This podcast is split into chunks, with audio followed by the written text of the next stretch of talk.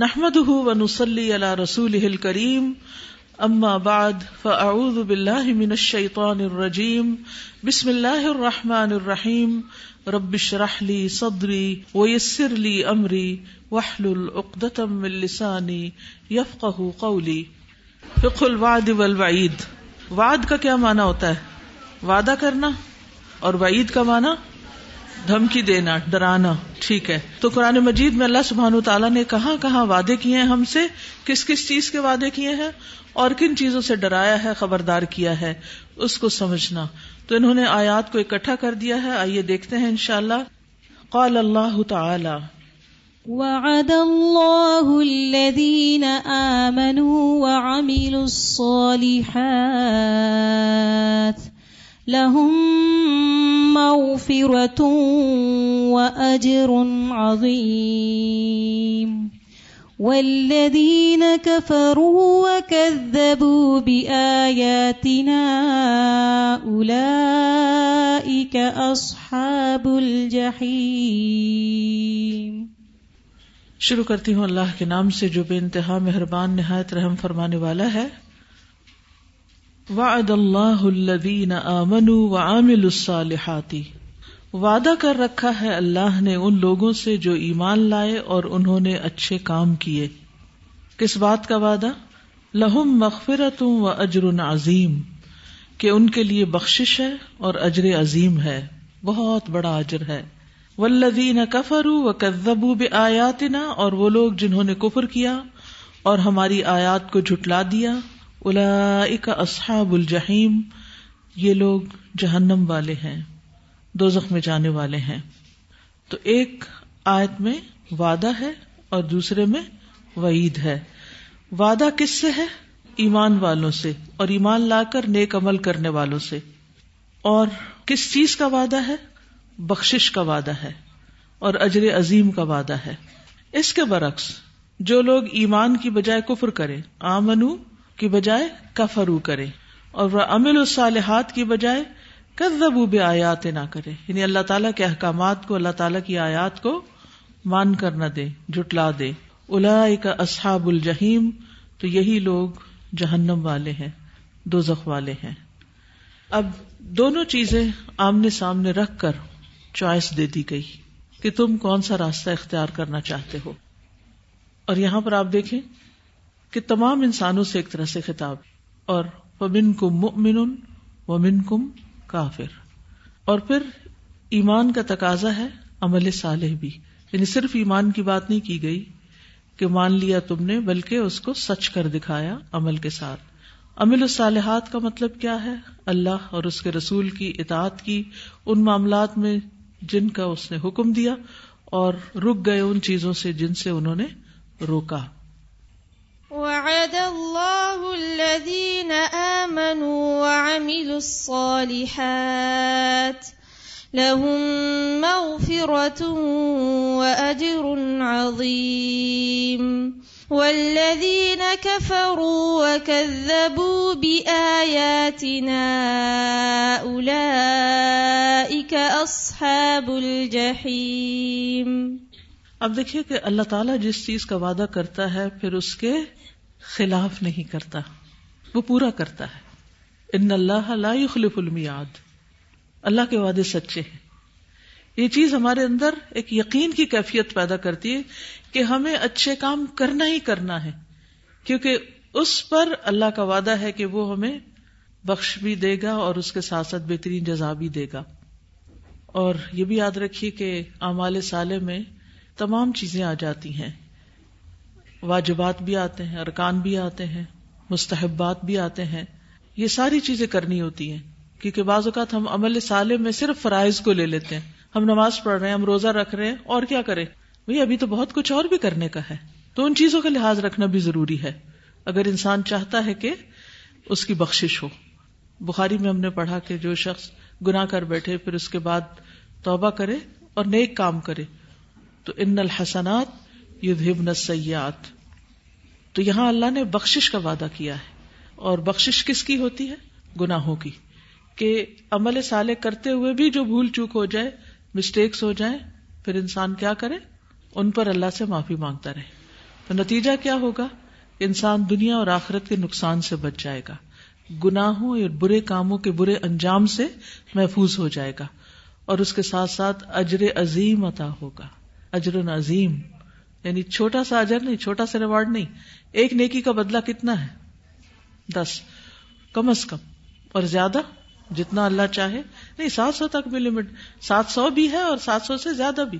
اداف مدافع کا لفظ بھی آئے اجر غیر ممنون بھی آئے اور اسی طرح، فلا تعلم نفس ما اخفی لهم من قرۃ اعین۔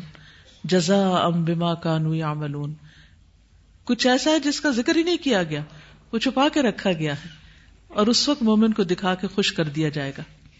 لیکن دوسری طرف نہایت بھیانک انجام ہے ان لوگوں کا کہ جو ایمان لانے کی بجائے کفر کرے حق کو جان کر، پہچان کر، دیکھ کر پھر اس کو ریجیکٹ کر دیں اور پھر اس کے جو تقاضے ہیں، ان کا بھی مذاق اڑائے ایسے لوگ پھر جہنم کے ساتھی، اصحاب الجہیم کہا۔ اصحاب کس کی جمع ہے؟ کہاں پڑا تھا؟ بخاری میں پڑا چلے شکر یاد ہے، فائدہ ہو گیا۔ صاحب کی جمع اصحاب ہے۔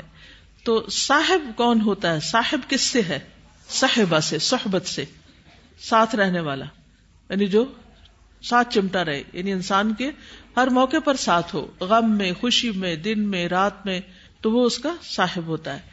تو یہاں پر کیا کہا گیا کہ اصحاب الجہیم یعنی وہ جہنم کے ایسے ساتھی ہوں گے، ایسے ساتھ چمٹنے والے ہوں گے کہ کسی وقت بھی وہ اس کی صحبت سے الگ نہیں ہوں گے۔ دنیا میں اگر نیک صحبت رکھیں گے تو انجام بھی نیکوں کے ساتھ ہوگا۔ اور دنیا میں اگر برے لوگوں کی کمپنی میں ہوں گے تو پھر وہاں بھی ایسی کمپنی میں ہوں گے کہ جس سے چھٹکارا پانا مشکل ہوگا۔ جہاں وہ جائیں گے، وہیں ان کے ساتھ ہی جائیں گے۔ یعنی غلط کام کرنے والے اگر کسی چور سے، کسی دھوکے باز سے، کسی بد کماش سے بد اخلاق بد کردار شخص سے دوستی کرتا ہے اور انہیں کی دوستی سے خوش ہوتا ہے، تو پھر جو ان کا انجام ہونے والا ہے، یہ بھی ساتھ ہی چلا جائے گا۔ وہ جہاں ہوں گے، یہ بھی ساتھ ہی ان کے ہوگا۔ تو اس لیے بہت ضروری ہے کہ دنیا میں اس زمین کے اوپر انسان اپنے ماحول کو، اپنے دوستوں کو، اپنے آس پاس کے لوگوں کو دیکھے کہ وہ کن کے ساتھ رہنا پسند کرتا ہے اور کن کے ساتھ اس کی دوستی۔ کیا دوست بیٹھ کے غیبتیں کرتے رہتے ہیں یا کچھ اور بھی کرتے ہیں؟ ٹھیک ہے۔ قال اللہ تعالی وعد الله المنافقين والمنافقات والكفار نار جهنم خالدين فيها هي حسبهم ولعنهم الله ولهم عذاب مقيم. وعد اللہ المنافقین وعدہ کیا ہے اللہ نے منافق مردوں سے ول منافقاتی اور منافق عورتوں سے بھی ول کفارا اور سارے کافروں سے۔ کس چیز کا؟ نارا جہنما جہنم کی آگ کا۔ خالدین فیحا جس میں وہ ہمیشہ رہیں گے۔ حسب وہ ان کے لیے کافی ہے۔ ولعنہم اللہ، اور لانت کی ہے ان پر اللہ نے۔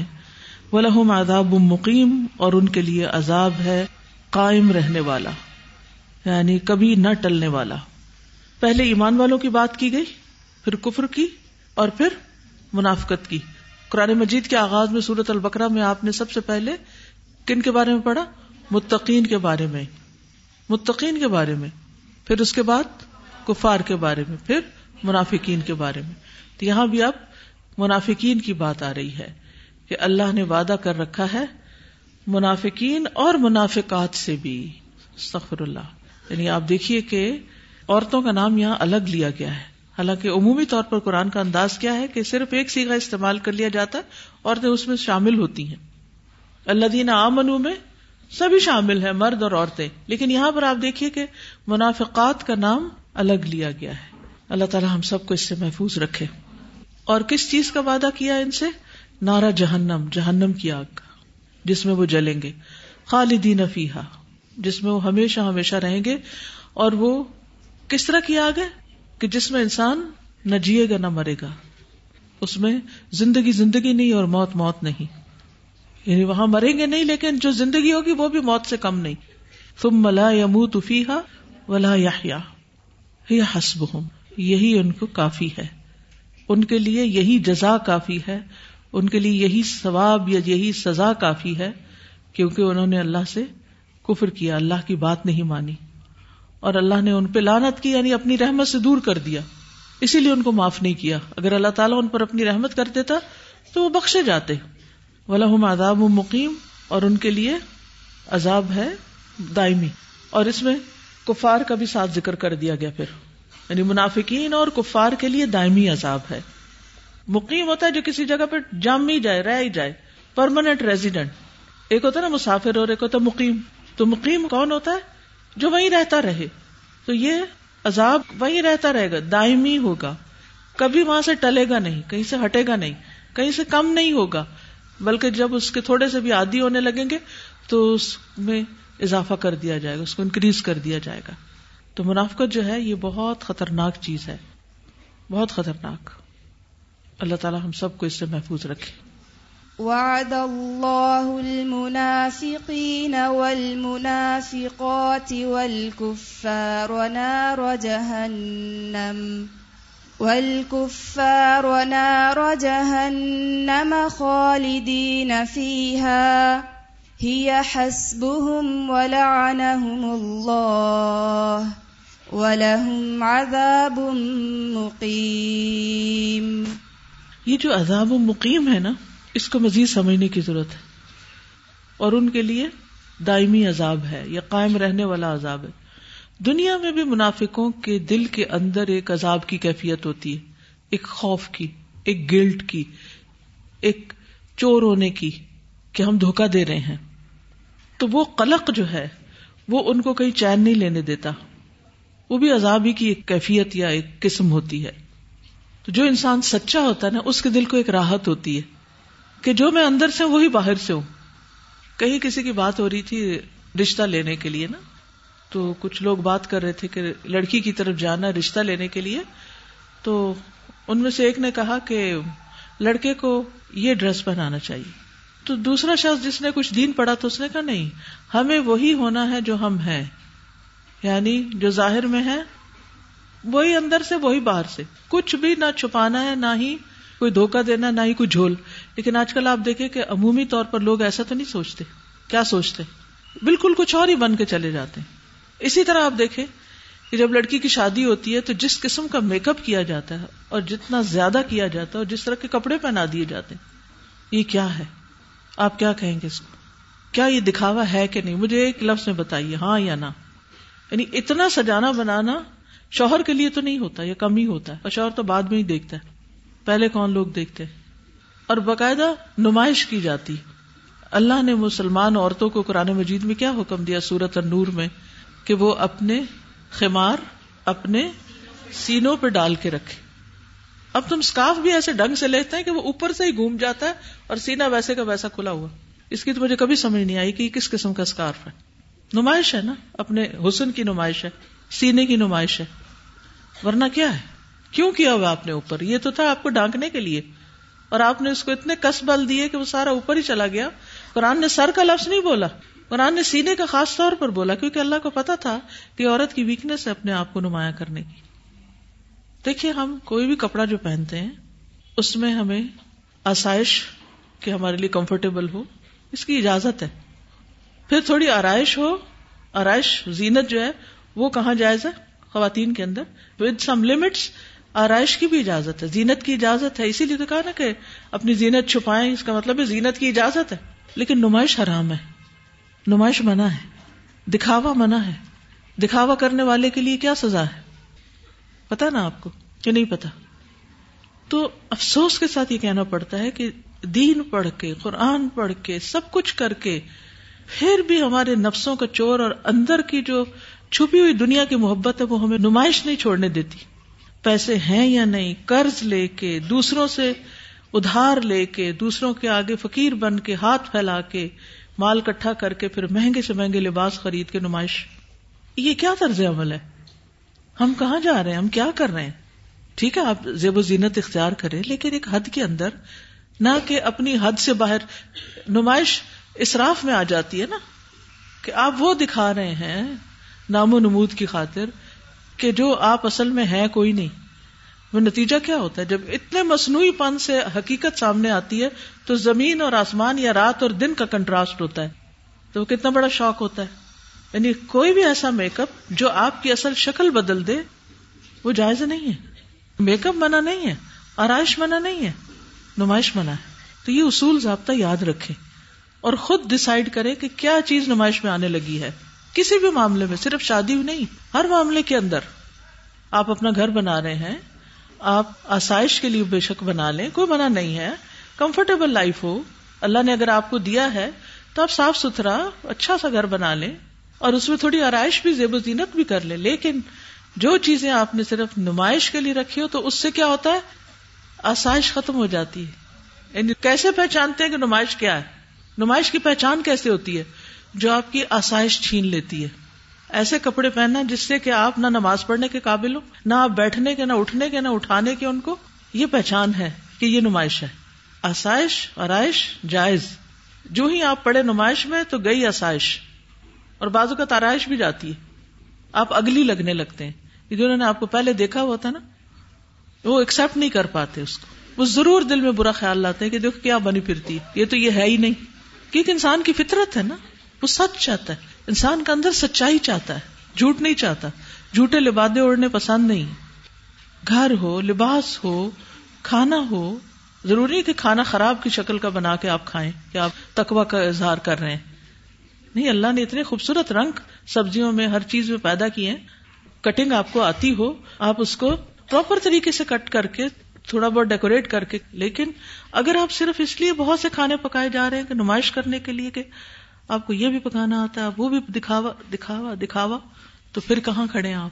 آپ ایک مہنگے ہوٹل میں، مہنگی جگہ پر جا کر آپ اپنا فنکشن کرتے ہیں، صرف یہ دکھانے کے لیے کہ ہم بھی اس لائن میں شامل ہیں، ہم بھی اس کے اندر ہی ہیں، اپنا اسٹیٹس ظاہر کرنے کے لیے، جبکہ آپ افورڈ نہیں کر سکتے، یہ بھی نمائش ہے۔ تو جب سے ہماری زندگیوں سے سادگی گئی ہے نا، ہمارے اندر سے برکت ختم ہو گئی ہے۔ اللہ کی نظروں میں بھی ہم مجرم بنتے ہیں، بندوں کی نظروں میں بھی۔ تو ہمیں سچائی اختیار کرنی ہے۔ جو ہم ہیں وہی رہیں۔ بڑے کمفرٹیبل رہیں گے۔ آسائش میں رہیں گے۔ ورنہ منافقت جو ہے، یہ دل کے عذاب کو جنم دیتی ہے۔ قال اللہ تعالی، وعد الله المؤمنين والمؤمنات جنات تجري من تحتها الأنهار خالدين فيها ومساكن طيبة في جنات عدن ورضوان من الله أكبر. ذلك هو الفوز العظيم. وعد اللہ المؤمنین والمؤمنات. وعدہ کر رکھا ہے اللہ نے مومن مردوں اور مومن عورتوں سے. مومنات کا ذکر اب آ گیا۔ کس چیز کا وعدہ؟ جنات ان باغوں کا، جنتوں کا، تجری من تحت حل انہار جن کے نیچے نہریں بہتی ہیں، خالدین فیہا، جن میں وہ ہمیشہ رہنے والے ہیں۔ وہ مسا کے نقیبتن اور پاکیزہ گھر، عمدہ گھر، فی جنات عدن، جنت عدن میں۔ وردوان من اللہ اکبر، اور اللہ کی طرف سے رضامندی سب سے بڑی چیز ہے۔ ذالک هو الفوز العظیم۔ یہ ہے اصل میں بڑی کامیابی۔ اللہ راضی ہو جائے، یہ سب سے بڑی کامیابی ہے۔ سورت توبہ کی آیت ہے۔ تو اس میں آپ دیکھیے کہ اللہ کا وعدہ ہے مومن مردوں اور عورتوں سے، جنہوں نے اللہ اور اس کے رسول سے سچ بولا۔ اور اس چیز کا اقرار کیا جو اللہ نے اپنے رسول کے ذریعے بھیجا۔ چاہے وہ مرد تھے یا عورتیں تھیں۔ ان سے اللہ کا پھر وعدہ ہے جنتوں کا۔ جن کے نیچے نہریں بہتی ہیں۔ یعنی باغات بھی ہیں اور نہریں بھی ہیں، پانی بھی ہے اور سبزہ بھی ہے۔ خالدین فیحا جس میں وہ ہمیشہ ہمیشہ رہیں گے۔ نہ ان کی نعمتیں وہاں سے جائیں گی، نہ وہ خود وہاں سے جائیں گی دونوں چیزیں قائم رہیں گی۔ بعض اوقات ایسا ہوتا ہے کہ ہم تو ایک جگہ پہ رہ رہے ہوتے ہیں، لیکن وہاں کی رونقیں چلی جاتی ہیں۔ اور بعض اوقات رونقیں ہوتی ہیں، لیکن اپنے نہیں ہوتے بیچ میں۔ وہ مسا کے نہ طیبہ اور عمدہ گھر، عمدہ ٹھکانے۔ جس میں وہ رہیں گے، پاکیزہ ہوں گے۔ یہ جو بات ہے نا کہ مسا کے نہ طیبہ، طیب کا مطلب پاکیزہ بھی ہوتا ہے۔ اور جو چیز پاکیزہ ہوتی ہے، وہ میل کچیل سے اور گندگی سے اور خرابی سے صاف ہوتی ہے۔ اور اس میں آپس کے رشتوں کا بھی احترام ہوتا ہے۔ اور وہ ان کو ملیں گے جو دنیا میں حیات طیبہ گزار کر آئے ہیں۔ دنیا میں پاکیزہ زندگی۔ گناہوں سے پاک، حرام سے پاک، ایسی چیزوں سے پاک جن سے روکا گیا ہے۔ اور یہ ان کے سکون کی جگہ ہوگی مساکن، مسکن سے۔ یعنی جہاں وہ سکونت اختیار کریں گے، وہ ان کے نام ہوگی جنت عدن میں۔ جنت عدن کے بارے میں تو دن پڑھا تھا نا۔ وردوان امن اللہ اکبر۔ اور اللہ کا راضی ہونا یہ ان سب چیزوں سے بڑھ کر ہے۔ کن چیزوں سے؟ جنتوں سے، نہروں سے، مساکن طیبہ سے، جنت عدن سے، سب چیزوں سے زیادہ جس چیز سے خوشی ہوگی، وہ اللہ کی رضا ہوگی۔ ذالک هو الفوز العظیم، اور یہ ہے عظیم الشان کامیابی، سب سے بڑی کامیابی۔ ہزاروں کتابیں اس ٹاپک پہ لکھی گئی ہیں کہ سکسیسفل لائف کیا ہے سکسیسفل پیپل کون ہوتے ہیں سکسیسفل لائف کے راز کیا ہیں۔ لیکن اس میں سے کوئی یہ نہیں بتاتا کہ اصل سکسیس یہ ہے کہ انسان آخرت میں اس مقام تک جا پہنچے۔ دنیا میں اگر آپ نے کسی بہت عالیشان پوش ایریا میں ایک بہت بڑا مینشن بھی تیار کر لیا، ہر چیز چاہے سونے چاندی کی بنا لی، لیکن اس میں کتنا رہ سکتے ہیں؟ اصل تو کامیابی اس کی ہے جو اللہ کی رضا کو پا کر اس گھر میں رہے تو دل خوشی سے بھرا رہے۔ جس کو اللہ کی رضا حاصل ہوگی، اس کے دل کا پھر عالم کیا ہوگا؟ اس کو آپ تھوڑا سا ایکسپیرئنس کر سکتے ہیں کہ مثلاً آپ نے کوئی اچھا کام کیا، آپ کے پیرنٹس نے، بہن بھائیوں، کسی نے آپ کی تعریف کر دی، کسی دوست نے تعریف کر دی، اس وقت آپ کے دل کا حال کیا ہوتا ہے؟ وہ کہتے دل بلیوں میں چل رہا ہے۔ تو یعنی کہ انسان کے اندر ایک خوشی سمائی بھی ہوتی ہے، جو اس کے جسم کے ایک ایک رونگٹے تک جا رہی ہوتی ہے نا۔ کہ فلاں مجھ سے خوش ہو گیا میرے باپ خوش ہو گیا مجھ سے ماں خوش ہو گئی، شوہر خوش ہو گیا، دوست خوش ہو گئی۔ یعنی ایک عجیب کیفیت ہوتی ہے نا دل کی۔ تو جب اللہ اپنے ایسے بندوں کی تعریف فرمائے گا اور ان سے خوش ہو جائے گا، راضی ہو جائے گا، تو آپ سوچئے پھر کیا عالم ہوگا ان کا۔ ان کی خوشی کا عالم کیا ہوگا؟ کیونکہ اس خوشی کے بغیر جنت کی بھی کوئی خوشی نہیں۔ وعد الله المؤمنين والمؤمنات جنات تجري من تحتها الأنهار خالدين فيها ومساكن طيبة في جنات عدن ورضوان من الله أكبر.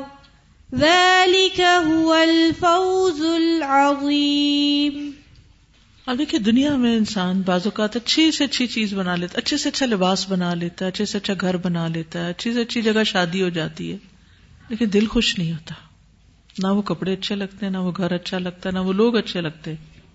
کئی ایسی مثالیں آپ نے دیکھی ہوں گی، لڑکی کی شادی ہوئی، امیر ترین گھرانے میں ہوئی، سب کچھ بہت اچھا تھا، لیکن دل ہی نہیں لگا اس کا۔ جنت میں یہ مسئلہ نہیں ہوگا۔ جنت میں یہ ساری نعمتیں اور اس پر مزید دل کی خوشی۔ جنت ایسی جگہ کہ جس کی طرف نفس سکون پائے دل اس کی طرف کھینچے چلے جائیں، روح اس کا شوق رکھتی ہو۔ یعنی دل، دماغ، روح، نفس، ہر چیز انسان کی راضی ہو جائے۔ اور سب سے بڑی بات اللہ کا دیدار اور اللہ کی رضامندی اور ہر تکلیف سے نجات، ہر غم سے نجات۔ اللہ سبحان تعالیٰ سے دعا ہے کہ اللہ ہمیں ایسے لوگوں کے ساتھ ملا دے جن کو اللہ اپنی رضا سے نوازے گا۔ جی استاذہ، اس میں یعنی یہ جنت کا جو بیان ہے اور وہاں پہ اتنی نعمتیں اور گھر والے اور سب، ابھی پچھلے دنوں ہمارا کل ایک مدر کا فون آیا تو وہ کہنے لگی کہ انہوں نے بیٹی کی شادی کی ہے اور اس کو اتنی محبت سے شادی کی ہے، سب اس کو چاہتے ہیں اور فیملی میں کی ہے، لیکن لڑکی خوش نہیں ہے۔ نہ وہ تیار ہوتی ہے۔ یعنی ہم سب پوری فیملی اس کے لیے پریشان تھی کہ وہ خوش نہیں ہے۔ ساری نعمتیں پانے کے باوجود تو وہ ہماری اسٹوڈنٹ تھی تو مجھے کہنے لگی کہ آپ اس کو کچھ سمجھائیں کہ وہ یعنی ہم کیا کریں اس کے لیے؟ اس کو خوش کرنے کے لیے کیا کریں؟ اس کا دل اندر سے خوش نہیں ہے۔ تو بتاتی نہیں۔ بتاتی نہیں بس اس کو وہ پسند نہیں ہے یا جگہ اس کو شادی پسند نہیں تھی اللہ عالم۔ لیکن اس کی ماں اس قدر پریشان تھی کہ ہمارا سکون خراب ہو گیا اس کے والد پریشان ہیں اور ہم سب ہم کریں تو کیا کریں اس کی خوشی کے لیے؟ یعنی دنیا کی ہر آسائش موجود ہے لیکن اس کا دل وہ وہاں نہیں لگ رہا۔ جنت میں بوریت کا کوئی مسئلہ نہیں ہے۔ دنیا میں یہ ہوتا ہے کہ بعض اوقات ایک چیز شروع میں اچھی لگتی ہے اور کچھ دن کے بعد انسان کا دل بھر جاتا ہے۔ یہ مسئلہ دنیا میں اب بہت ہو رہا ہے۔ اس رنگ سے دل بھر گیا ہے، اب اس کپڑے سے بھر گیا ہے، اس جگہ سے، اس شہر سے، فلاں، اب ادھر چلو، اب ادھر چلو۔ دنیا بھر میں ہل چل مچی ہوئی ہے۔ لیکن کیا ہوتا ہے؟ جہاں بھی جاتے ہیں، تھوڑی سی ایکسائٹمنٹ ہوتی ہے، اس کے بعد پھر بوریت ہونے لگتی ہے۔ کیونکہ جس ماحول میں ہم رہنے لگ گئے ہیں، جو اسکرین ہر وقت ہم دیکھ کے نئے سے نیا سین نیا سے نیا سین ہر دم بدلتے سین دیکھ دیکھ کے، تو جس جگہ پر ہم رہتے ہیں اور اس کا سین وہی ہوتا ہے، تو پھر دل نہیں لگتا نا؟ دل وحشت کا شکار ہو جاتا ہے، یا اور کئی اسباب ایسے ہوتے ہیں۔ تازہ اس میں یہ آ رہا ہے نا کہ مساکین تو یہ بتن اور رضوان من اللہ اکبر۔ تو دنیا میں بھی وہی گھر سکون کا باعث ہوتے ہیں جہاں پہ اللہ کی رضامندی کے کام ہو رہے ہوتے ہیں۔ اگر دنیا میں ایسے گھر نہیں ہوں گے تو آخرت میں بھی اگر دنیا میں ایسے گھر ہوں گے تو انشاءاللہ شاء آخرت میں بھی پھر وہ اللہ کی رضامندی ملے گی اور پھر وہ ایسے گھر ہی بالکل۔ اس لیے ینگ لڑکیوں کو اس بات کا بہت خیال کرنا چاہیے کہ شادی سے پہلے حرام دوستیوں میں نہ پڑے کیونکہ اللہ کی نافرمانی کے کام کیے تو پھر کیا ہوگا؟ آخرت میں تو جو پوچھ پکڑ ہے وہ تو الگ بات ہے، لیکن دنیا میں بھی انسان کی زندگی میں اس کے اثرات نظر آنے لگتے ہیں۔ وہ شادی شدہ زندگی میں مسائل پیدا ہو جاتے ہیں، گھروں میں مسائل پیدا ہو جاتے ہیں۔ دوائی شافی کس کس نے پڑھ رکھی ہے؟ حدیث کورس نے پڑھی، ساری پڑھی ہے، ساری پڑھے کتاب آپ کے پاس ہے، آڈیوز بھی موجود ہیں، ساری کتاب پڑھے اس میں آپ دیکھیں انہوں نے چیپٹر پہ چیپٹر لکھے ہیں، جس کا ٹائٹل ہے کہ گناہوں کی وجہ سے بندہ رسک سے محروم ہو جاتا ہے کہ کن کن گناہوں کی وجہ سے انسان رسک سے محروم ہو جاتا ہے تو گناہ دیکھنے میں تو بازوقت بڑا انسان کو لذیذ لگ رہا ہوتا ہے اور انسان کا دل اس کی طرف کھینچ رہا ہوتا ہے لیکن اس کے نتائج بھی سامنے آتے ہیں۔ السلام علیکم۔ دوائی شافی کے ہی ایک لیکچر میں گناہ کے اثرات میں ایک واقعہ انہوں نے کوٹ کیا تھا کہ ایک عورت پریگنٹ ہوتی ہے۔ اور اس کے بعد جب اس کی ڈلیوری ہوتی ہے، اس کا بچہ تھوڑا سا بڑا ہوتا ہے، تو وہ دونوں میاں بیوی سہن میں بیٹھے ہوتے ہیں، تو ان کا بچہ درخت سے جا کے پھل توڑتا ہے۔ تو وہ دونوں بہت نیک ہوتے ہیں۔ تو ان کے جو میاں ہوتے ہیں وہ کہتے ہیں اپنی بیوی کو کہ ہم تو ایسا کچھ نہیں کرتے۔ تو ہمارے بچے نے یہ کیوں کیا؟ تو انہوں نے بتایا کہ میں جب کنسیو کر رہی تھی تو میں اسی طرح آئی تھی اور میں نے لٹک کے نا درخت سے پھل جو ہے وہ توڑا تھا۔ تو اس بات نے مجھے اتنا ڈرایا تھا کہ لائک وہ اس وقت پریگنٹ تھی وہ بچہ اس وقت نہیں آیا تھا لیکن ان کے گناہ کا اثر نیکسٹ جنریشن نے بھی دیکھا تھا۔ تو اللہ تعالیٰ ہم سب کو اس سے بچائے۔ آمین آمین۔ اسی لیے جب بچے تنگ کریں نا اور بچے نافرمانی کریں، تو ضرور ٹھنڈے دل سے بیٹھ کے اپنے پچھلے گناہ یاد کریں کہ یا اللہ ہم نے کہاں کمی کی تھی؟ کیا ہم نے اپنے ماں باپ کے ساتھ کوئی زیادتی کی تھی؟ کیا ہم نے فرائض میں کوئی کمی کی تھی؟ کیا رزق حلال میں کوئی کمی کی تھی؟ کہاں کمی کر دی ہم نے؟ تو گناہ ایسی چیز ہے جن کی وجہ سے انسان دنیا میں بھی پریشانیوں میں مبتلا ہوتا ہے اور نعمتوں سے محروم ہو جاتا ہے رسک سے محروم ہو جاتا ہے۔ پھر آپ ہو سکتا ہے سوچے لو، اتنے لوگ اتنا کچھ کما رہے ہیں اور اتنے حرام طریقوں سے کما رہے ہیں اور اتنے غلط طریقوں سے کما رہے ہیں، ان کا رسک کم کیوں نہیں ہوا؟ آپ سوچ سکتے ہیں، آپ کہہ سکتے ہیں۔ اور ایسا نظر بھی آتا ہے کہ کچھ لوگ غلط پہ غلط کام کیے چلے جا رہے ہوتے اور ان کی آمدنی میں اضافے پہ اضافہ ہوا چلا جاتا ہے۔ اس کی کیا وجہ ہوتی ہے؟ یہ مال بھی ان کے لیے آزمائش ہے۔ ٹھیک ہے؟ لیکن ایک دوسری طرح کی آزمائش ہے۔ ہاں تکلیف دہ آزمائش کوئی اور ہو سکتی ہے۔ یعنی بعض لوگ مال کی راہ سے نہیں آزمائے جاتے، وہ اولاد کی نافرمانی کی راہ سے آزمائے جاتے۔ اور بعض لوگ اولاد بڑی فرما بردار ہے، لیکن کسی اور طریقے سے آزمائش ہو رہی ہے۔ تو ہم یہ نہیں کہہ سکتے کہ اس بندے پر یہ جو تکلیف آئی ہے، اس کے فلاں گنا ہمیں نہیں پتا کہ کس کے ساتھ ہو سکتا ہے وہ بڑا سچا مومن ہو اور اللہ تعالیٰ اس کو اور زیادہ نکھارنا چاہتا ہو۔ تو اس کے اوپر کوئی آزمائش بھیج دی۔ ہمیں ججمنٹل نہیں ہونا۔ ہمیں بندوں کے بارے میں نہیں سوچتے۔ اس کی مصیبت اس وجہ سے آئی۔ ہم ایک جنرلائز کر کے بات کر رہے ہیں کہ ہم اپنے بارے میں ضرور سوچیں۔ جب کوئی زندگی میں مشکل آئے تو ضرور انالیس کریں۔ کہاں میں نے اللہ کی نافرمانی کی ہے۔ اور اس کا حل کیا ہے اور اس سے نکلنے کی راہ کیا ہے؟ استغفار۔ توبہ۔ استاذہ، یہاں جیسے مساکن طیبہ کی بات آئی ہے۔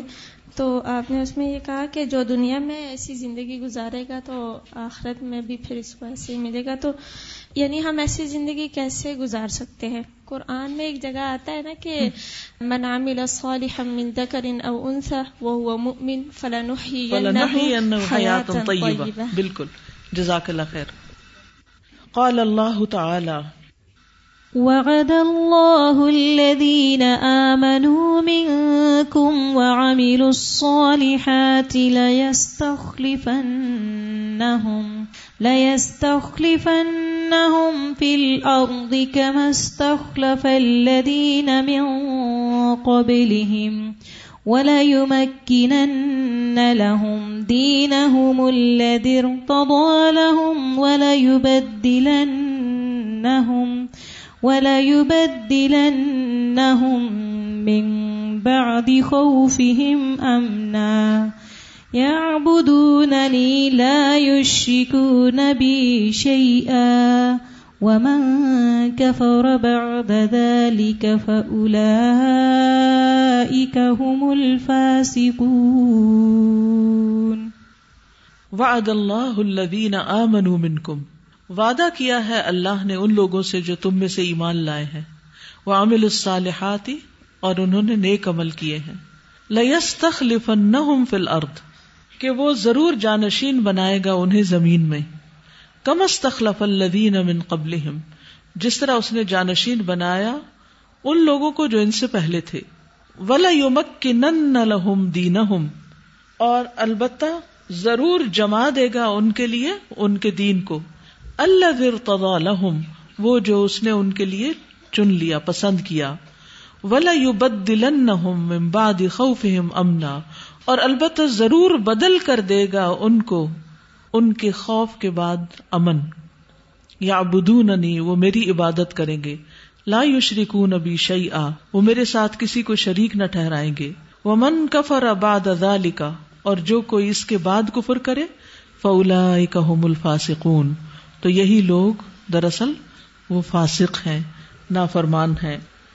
یہاں ایمان والوں سے وعدہ ہے، لیکن ایمان کے ساتھ اور کس چیز کی شرط ہے؟ عمل سالے کی شرط ہے۔ کیا وعدہ ہے؟ کہ اللہ ان کو ضرور زمین کا وارث بنائے گا۔ کیا یہ وعدہ پورا ہوا مومنوں سے؟ صحابہ کرام کہاں کہاں تک جا پہنچے تھے؟ عرب اور رجم فتح کر لیے تھے انہوں نے۔ ٹھیک ہے؟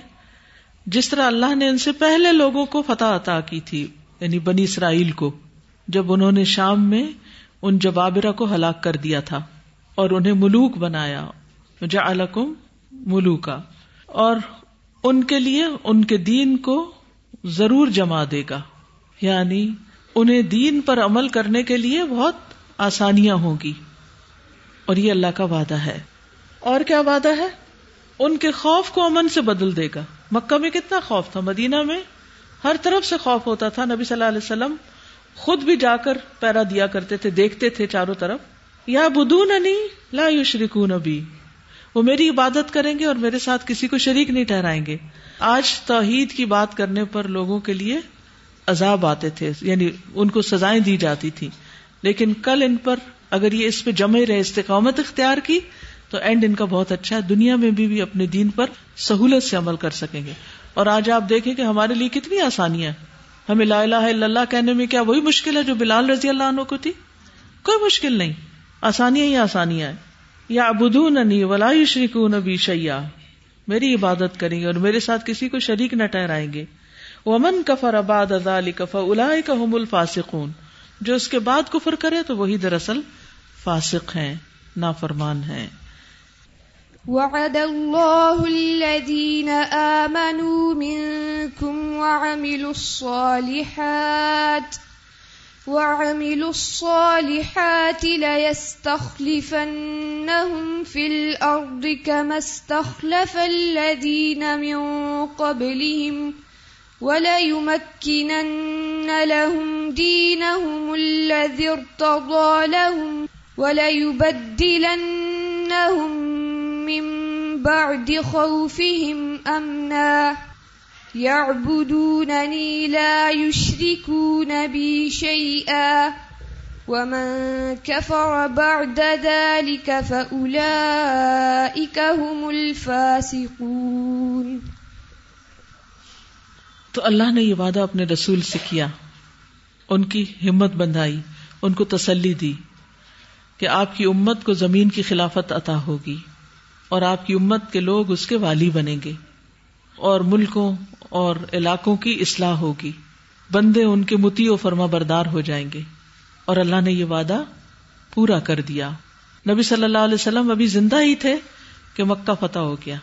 اس کے بعد کیا فتح ہوا تھا؟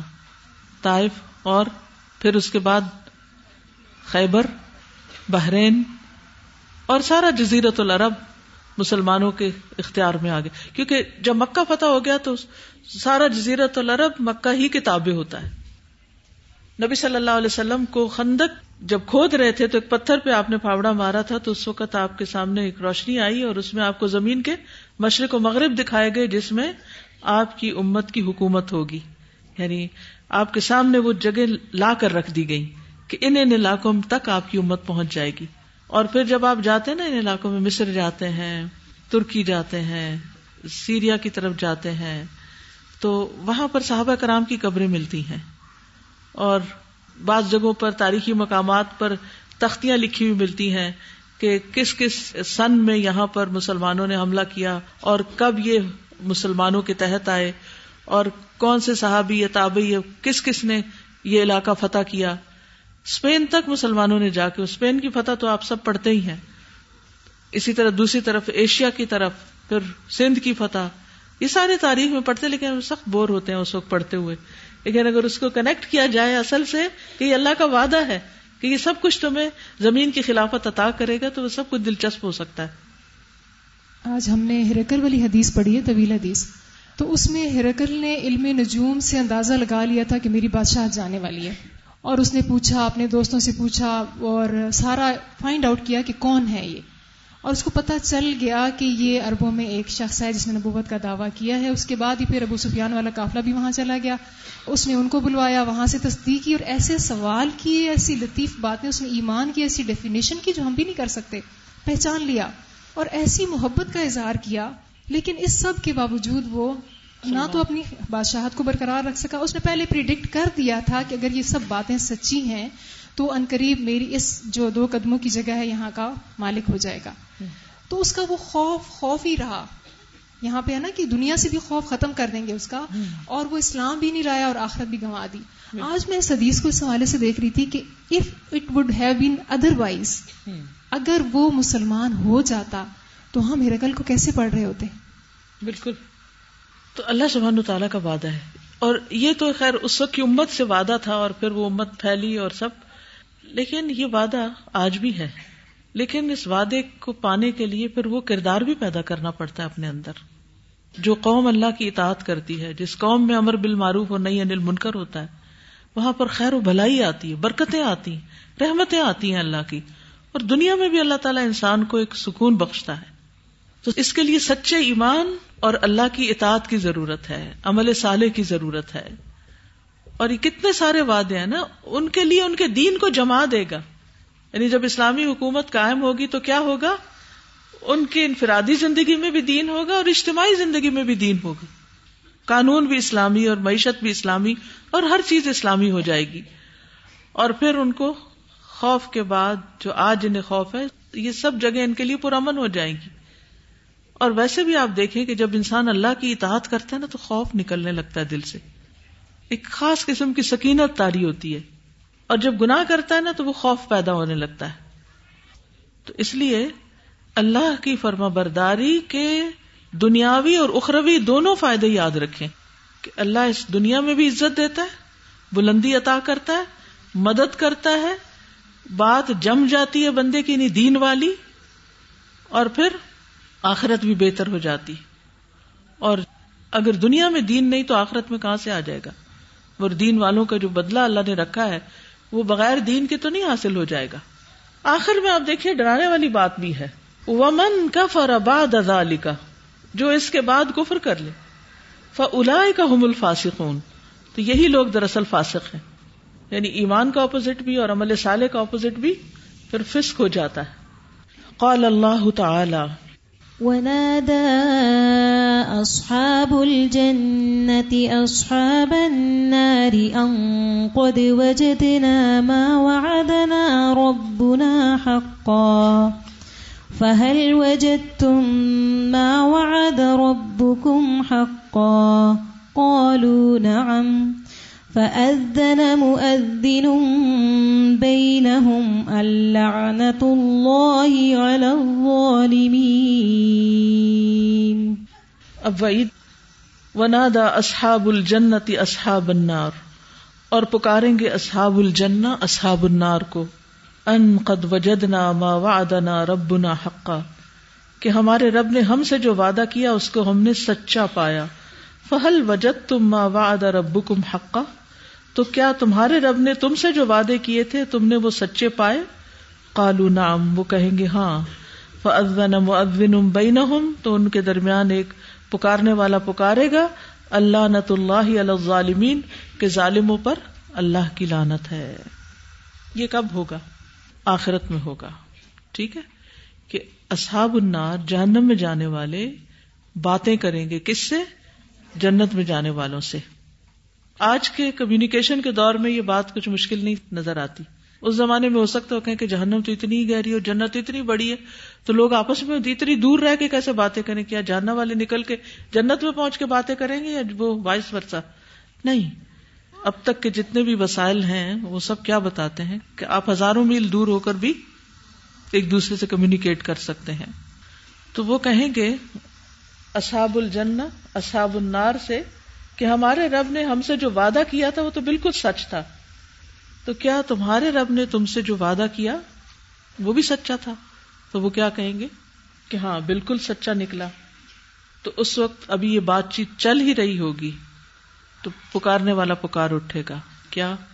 لانت اللہ ہی ظالمین ظالموں پر اللہ کی لانت یہ ظالم کون ہے جنہوں نے اپنی جان پہ ظلم کیا؟ کیا ظلم کیا؟ اپنی جان پہ ظلم کیا ہوتا ہے؟ اللہ دین دین لہم و لائبا وغیرت ہو الحیات دنیا جنہیں دنیا کی لاہ و لاب نے اپنی طرف کھینچ لیا، جنہوں نے اپنے دین کو بھی کھیل تماشا بنا لیا، اور دنیا کی زندگی نے انہیں دھوکے میں ڈال دیا۔ فل یوم نسا ہوں کما نسول اس لیے بہت ضروری ہے کہ انسان سوچ سمجھ کے زندگی بسر کرے۔ ونادى أصحاب الجنة أصحاب النار أن قد وجدنا ما وعدنا ربنا حقا. أن قد وجدنا ما وعدنا ربنا حقا. فهل وجدتم ما وعد ربكم حقا؟ قالوا نعم. فأذن مؤذن بينهم اللعنة الله على الظالمين ایمان والوں سے وعدہ ہے جنت کا اور دوسروں سے وعدہ ہے جہنم کا۔ تو دونوں اللہ کے وعدے کے مطابق اپنی اپنی منزل تک پہنچ گئے۔ اور پھر اللہ کی لانت ظالموں پر اس وقت اس لیے کہ جب اللہ کی رحمت کے دروازے کھلے تھے، نبی صلی اللہ علیہ وسلم نے لوگوں کو دعوت دی اور بعد میں بھی لوگ اسلام کی طرف بلاتے رہے تو تم نے ایک نہ سن کے دی۔ قال اللہ تعالی۔ وقال الشيطان لما قضي الأمر إن الله وعدكم وعد الحق، ووعدتكم فأخلفتكم۔ وما كان لي عليكم من سلطان إلا أن دعوتكم فاستجبتم لي فلا تلوموني ولوموا أنفسكم ما أنا بمصرخكم وما أنتم بمصرخي انی کفرت بما اشرکتمون من قبل. ان الظالمین لهم عذاب علیم وقال الشیطان اور کہے گا شیطان، لما قضی الامر، جب اس معاملے کا فیصلہ کر دیا جائے گا، ان اللہ وعدکم، بے شک اللہ نے تم سے وعدہ کیا تھا۔ واد الحق، سچا وعدہ و وعد اور میں نے بھی تم سے وعدہ کیا فخلف تکم تو میں نے تم سے وعدے کا خلاف کیا۔ یعنی میں نے وعدہ خلافی کی تم سے۔ وہ ماں کا نا کم سلطان اور میرے پاس تمہارے خلاف کوئی زور نہیں تھا اللہ انداؤ مگر یہ کہ میں نے تمہیں دعوت دی تھی۔ فسٹ جب تم لی، تو تم نے میری دعوت قبول کر لی۔ فلا تلومونی، تو مجھے ملامت مت کرو۔ ولوم انفسکم اور اپنے آپ ہی کو ملامت کرو۔ ماں ان بمسرخکم، میں تمہاری فریاد رسی کرنے والا نہیں ہوں۔ وما ان تم بے مسرخی اور نہ تم میری فریاد رسی کر سکتے ہو۔ انی کفر تو بما اشرک تمونی میں نے تو کفر کیا، انکار کیا، اس کا جو تم نے مجھے شریک ٹھہرایا من قبل، اس سے پہلے۔ ان ظالمین بے شک ظالم لوگ۔ لہم عذاب نلیم، ان کے لیے دردناک عذاب ہے۔ اب یہ قیامت کے دن کا نقشہ پیش کیا جا رہا ہے کہ کس طرح شیطان دھوکا دے جائے گا انسان کو۔ یاد رکھیے کہ ہر شر کا آغاز جو ہے وہ شیطان کرتا ہے۔ جو بھی کوئی برائی ہوتی ہے نا، اس کے پیچھے شیطان کا ہاتھ ہوتا ہے۔ اور وہ کس طرح کہ وہ برائی کی دعوت دے دیتا ہے یا وہ برائی کی طرف انوائٹ کر دیتا ہے آپ کو یا آپ کو راہ دکھا دیتا ہے۔ کبھی خیر خواہ بن کے، کبھی اس کو مزین کر کے، جو ڈفرینٹ چالے ہیں اس کی۔ تو آپ دیکھیے کہ یہاں پر لما خودی المر سے مراد جب جنت والے جنت میں پہنچ گئے، جہنم والے جہنم میں پہنچ گئے۔ اب وہ جہنم والوں سے کہتا ہے کہ تم آگ میں کیوں گئے؟ اس کی وجہ کیا ہے؟ اس کی وجہ کہ میرے وعدے جھوٹے تھے تم سے۔ یہ ہے جہنم میں جانے کا سبب۔ ان اللہ واد اکم واد الحق۔ اللہ نے جو وعدے کیے وہ سچے تھے یعنی اپنے رسول کی زبانی۔ لیکن تم نے ان وعدوں پر اعتبار نہ کیا، ان کو مانا نہیں، ان پہ یقین ہی نہیں کیا۔ اس لیے ان کی تعلیمات کے مطابق زندگی نہیں گزاری۔ اگر تم ان کی اطاعت کرتے تو عظیم الشان کامیابی پاتے۔ اور میں نے بھی تم سے بڑے وعدے کیے تھے اور وہ بھی بڑے بظاہر بھلائی کے وعدے تھے۔ تمہیں گناہوں میں بڑے بڑے فائدے دکھائے تھے۔ اور تم نے ان کو سچا مان لیا۔ اور پھر میں نے تم سے وعدہ خلاف ہی کی۔ تم نے جو مجھ سے جھوٹی آرزویں قائم کر لی تھی جھوٹی تمنا قائم کر لی تھی، وہ میں نے تمہاری پوری نہیں ہونے دی۔ اور میری دعوت تو صرف ایک دعوت تھی، میرا تم پہ کوئی زور نہیں تھا، میں نے زبردستی نہیں کی تمہارے ساتھ۔ اللہ انداؤ تو کم فس تم لی۔ میں نے تو تمہیں انوائٹ کیا تھا برائی کی طرف اور تم نے یس کہہ دی۔ بس جب تم نے جواب دیا اس کا۔ تم نے مان لی میری بات۔ میرا تو بس اتنا ہی زور چلتا تھا تم پر کہ تمہیں پھانسوں تمہیں سبز باغ دکھاؤں، تمہیں دھوکا دوں اور تم دھوکے میں آ گئے۔ تو اب مجھے مت ملامت کرو۔ تمہاری گمراہی میں تمہارا اپنا ہی قصور ہے۔ تم خود ذمہ دار ہو۔ اور ایک بہت بڑی سچائی ہے کہ انسان اپنے اعمال کا خود ذمہ دار ہے۔ وہ دوسروں پر الزام ڈال کے بری ذمہ نہیں ہو سکتا۔ شیطان بھی نہیں ہو سکتا۔ اور جو لوگ شیطان کی بات مانتے وہی نہیں کہہ سکتی اللہ ہم کیا کرتے ہمیں تو شیطان نے بہکا دیا تھا۔ اللہ نے تمہیں عقل نہیں دی تھی۔ تم کیوں شیطان کی بات میں آئے؟ اب وہاں پر چیخ پکار ہو رہی ہوگی۔ تو میں بھی مصرف کو، میں تمہاری چیخیں نہیں سن سکتا۔ اور نہ تمہاری چیخیں سن کر تمہاری کو فریاد رسی کر سکتا ہوں۔ اور نہ ہی تم میرے لیے کچھ کر سکتے ہو۔ تم نے مجھے اللہ کا شریک بنا دیا۔ شریک کیسے؟ ایک طرف اللہ کا حکم تھا اور دوسری طرف شیطان کا۔ تو تم نے شیطان کی بات مان لی اور شیطان کی راہ پہ چل پڑے۔ تو اب اس کا نتیجہ کیا ہے؟ کہ ظالموں کے لیے دردناک عذاب ہے۔ اب یہ تم اپنے ہی کیے کا مزہ چکھو۔ قال اللہ تعالی افمن وعدناه وعدا حسنا فهو لاقيه كمن متعناه متاع الحياة الدنيا ثم هو يوم القيامة من المحضرين. افمن کیا بھلا وہ جو وعدناه جس سے وعدہ کیا ہم نے؟ وعدا حسنا، وعدہ اچھا۔ اور وہ کون سا وعدہ ہے جو واد حسن ہے؟ جو اللہ نے اپنے رسولوں کی زبانی اپنے نیک بندوں سے کیا ہے۔ تو وہ شخص جس کے ساتھ اللہ نے اچھا وعدہ کیا، فہو اللہ ہی اور وہ اس کو پانے والا بھی ہے۔ اس کا وعدہ پورا ہونے والا ہے۔ یعنی اس کے ساتھ کیا جانے والا وعدہ پورا ہو کر رہے گا۔ کمم متا نہ ہو متا الحیات دنیا کیا وہ اس شخص کی طرح ہو سکتا ہے جس کو اپنے بس دنیا کی زندگی کا کچھ فائدہ دیا؟ ثم ہوا یوم القیامت من المحترین پھر وہ قیامت کے دن حاضر کیے جانے والوں میں سے ہوگا، عذاب میں یعنی؟ تو اس سے کیا پتہ چلتا ہے کہ نیک کاموں پر اللہ سبحان و تعالی بندوں سے جو وعدہ کرتے ہیں، وہ وعدہ جھوٹا وعدہ نہیں ہے۔ فخ الواد والوعید ہے نا؟ تو بار بار ایک ہی میسج آ رہا ہے کہ اللہ کے وعدے سچے ہیں۔ اور مومن آخری دم تک اللہ کے وعدوں کو سچا سمجھ کر ہاتھ پاؤں مار رہا ہوتا ہے، کوشش کر رہا ہوتا ہے۔ مرتے ہوئے بھی وہ لا الہ الا اللہ پڑھنے کی کوشش میں کیوں لگا رہتا ہے؟ کیونکہ وہ اللہ کے وعدے پہ یقین رکھتا ہے کہ جس کا خاتمہ لا الہ الا اللہ پر ہوا، وہ کامیاب ہو گیا۔ مشکل سے مشکل حالات میں بھی وہ اللہ کی اطاعت کرتا ہے۔ اب آپ دیکھیے، کچھ لوگ لوگوں کے ڈر سے حجاب اتار دیتے ہیں۔ اور کچھ لوگ لوگوں سے ڈرتے نہیں ہیں، وہ اللہ سے ڈرتے ہیں، وہ وہاں بھی پابندی کر لیتے ہیں کہ مجھے ان کو جواب نہیں دینا، مجھے اپنے رب کے لیے کرنا ہے۔ صبر کرتے ہیں تو ولی ربی کا فصبر اپنے رب کی خاطر صبر کر جاتے ہیں۔ مشکل سے مشکل کام کیوں کر لیتے ہیں؟ نیکی کے کام میں بھاگ دوڑ کیوں کرتے ہیں؟ اپنی نیند کیوں خراب کرتے ہیں؟ اپنا آرام کیوں قربان کرتے ہیں؟ اپنی صحت کیوں خراب کر لیتے ہیں؟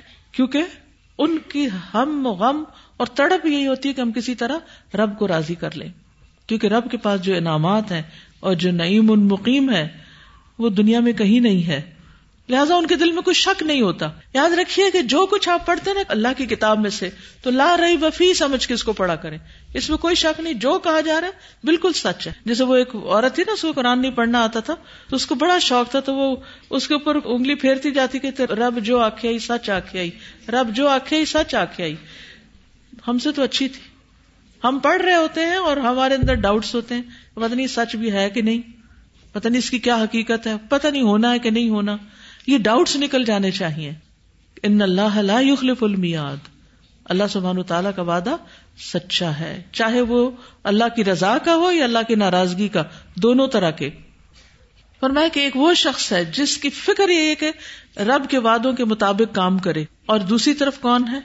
کمن متا نہ ہو متا الحیات دنیا جس کو ہم نے دنیا کی زندگی کے کچھ فائدے دیے ہیں، کہ وہ دنیا کے فائدے لے رہا ہے، کھا رہا ہے، پی رہا ہے، جانوروں کی طرح زندگی بسر کر رہا ہے۔ اور آخرت کی فکر چھوڑ کے صرف دنیا میں مشغول ہے۔ اور اللہ کی کتاب کی ہدایت لینے کے لیے وقت ہی کوئی نہیں اس کے پاس، کیونکہ وہ بہت مصروف انسان ہے۔ رسولوں کا اس کو کچھ پتا نہیں ہے۔ تو یہ دونوں ایک جیسے کیسے ہو سکتے ہیں؟ ایک دنیا کے لیے کام کر رہا ہے اور ایک آخرت کے لیے کام کر رہا ہے۔ جو جس کے لیے کرے گا، انجام وہی پائے گا۔ تو قیامت کے دن یہ نہیں کہ جو دنیا کے لیے کام کر رہا تو دنیا میں ہی رہ جائے گا۔ ثم هو یوم القیامت من المحضرین۔ اس کو حاضر کیا جائے گا اور حساب دو۔ اب آڈٹ ہوگا۔ ہر چیز کو دیکھا جائے گا۔ سب کچھ سامنے آ جائے گا۔ اور پھر ان کی جزا بھی سامنے آ جائے گی۔ اچھا کیا تو اچھا برا کیا تو برا۔